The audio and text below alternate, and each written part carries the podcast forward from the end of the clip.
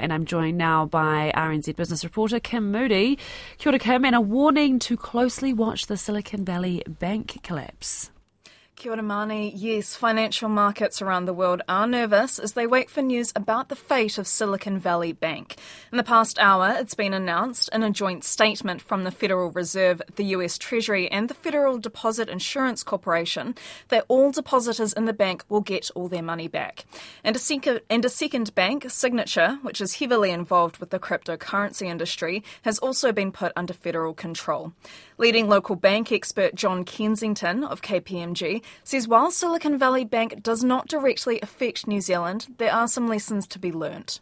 The, the, the, the lesson the lesson is that when you have a run on a bank, it where, where investors for whatever reason, uh, rightly or based off false information, um, ask for their money back, and that run is big enough, that is going to be difficult for a bank to handle because the the banks have a limited amount of, of, of cash on hand uh, and, and they have a lot of long-term assets. So I think um, that's probably the, the salient lesson for New Zealand. You know, we don't would be we don't want those sorts of situations.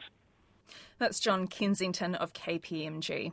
Now, a handful of mostly small New Zealand technology companies have, sm- have spoken this morning. The best known, Xero, says it has about $5 million in the failed bank, while honey company Comvita and digital measure- measuring company Ike GPS have about $9 million between them.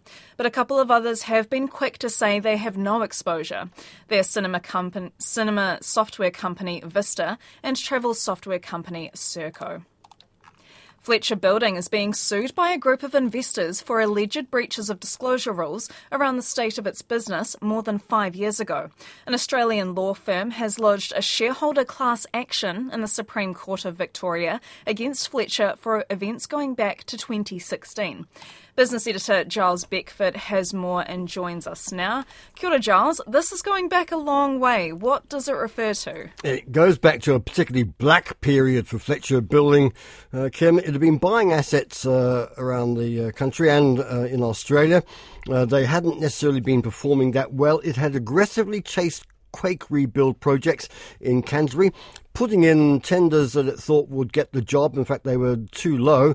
Uh, they were hit by rises in the price of materials and labour. And one of those big projects was the Christchurch Justice Precinct. Another was the Auckland International Convention Centre. In 2016-17, it was forced to tell investors that it had lost large amounts of money on both, more than $400 million. And that resulted in the group's overall profits falling sharply. It ended with the chief executive getting the sack and the chair of the board ultimately falling on his sword in the face of very angry shareholders. So, why the legal action now? Well, the investors are essentially saying that Fletcher Building didn't fulfill its obligations to tell the market about how bad these projects had gone, nor did they tell the market as quickly as they should have. There are basic rules for listed companies, the implication being that the investors bought shares without the full knowledge uh, having been disclosed uh, about Fletcher Building's condition. Uh, if they had have known, then perhaps they may have made different decisions. And why a class action? Well, there are specialist law firms in Australia in particular uh, that do this type of case. They gather groups of aggrieved investors or people of common interest. They get outside money to back the case. It's very uh, expensive, as you can imagine.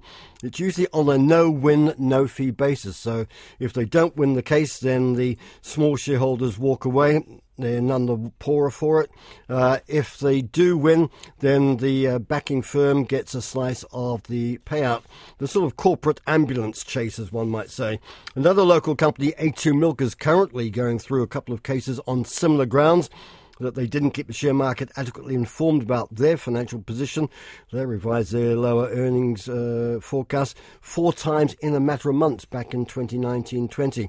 We should note that Fletcher Building and A2 Milk both reject the claims made against them, and so they will vigorously defend them. One to watch for sure. Kia ora, Giles. That's our business editor, Giles Beckford. Activity in the services sector lifted further last month, driven by sales in accommodation and hospitality. The BNZ Business New Zealand Performance of Services Index increased 1.1 points in February to 55.8. That's a few notches above the long term average of 53.6. A reading above 50 indicates expansion. BNZ senior economist Craig Ebert says, paired with the tone of recovery recently seen in the manufacturing sector, the data is optimistic ahead of this week's GDP numbers.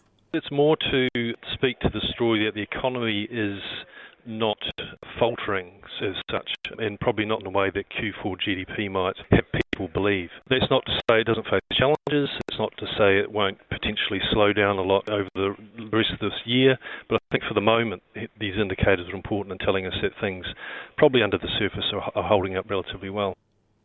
Craig Ebert says the key indicators of activity and sales and new orders lifted last month, as did inventories and supplier deliveries. Well, let's head to the markets now. For the latest, we're joined by Malika King of Craigs Investment Partners. Kia ora, Malika. How's the New Zealand market looking? Any notable losses or exposures to that bank collapse? Kia ora. Um, no, look, we're actually we're holding up reasonably well. We're down a percent or 110 points at 11,616 points, and that's back to where we were at the beginning of the year, actually. Um, Heartland Group is our only domestically listed New Zealand banking exposure. Um, that's down 4 cents or 2% at $1.69. And just looking at some of the other leaders there, A2 Milk's down 5 cents at $7.07. Fletch Building's down 5 cents at 4.58. Fisher & Paykel Healthcare's down 61 cents at $25.10. Infratil's down 8 cents at $8.44. Mainfreight's down 53 cents at $69.95. Meridian's down 2 cents at $5.15. Ryman's down 6 cents at 5.22. And Spark's down uh, 5 cents at $4.92. Let's head to Australia. How's the ASX looking? That's uh, held up well too. It's um, down just a third of a percent at 7,122 points. Um, interesting to see the banks uh, all in positive territory, probably after that regulator's announcement in the US that um, all of Silicon Valley Bank's depositors will get access to their funds Monday morning US time. And that leaves the New Zealand dollar, interest rates, oil, and gold. We're buying 61.66 US cents, 92.8 Australian, 50.9 pence, 57.65 euro cents, 83 yen, and 4.259 yuan. 90 day bank bills are at 5.195%, the five year swaps at 4.658%, and the 10 years at 4.458%. Brent crude's $82.50 US a barrel, and spot gold's $1,882 US an ounce. Thank you, Malika. That's Malika King of Craigs Investment Partners. We'll be back with the wrap of the day's news and numbers around half past five in Checkpoint. But for now, Marnie, that's business.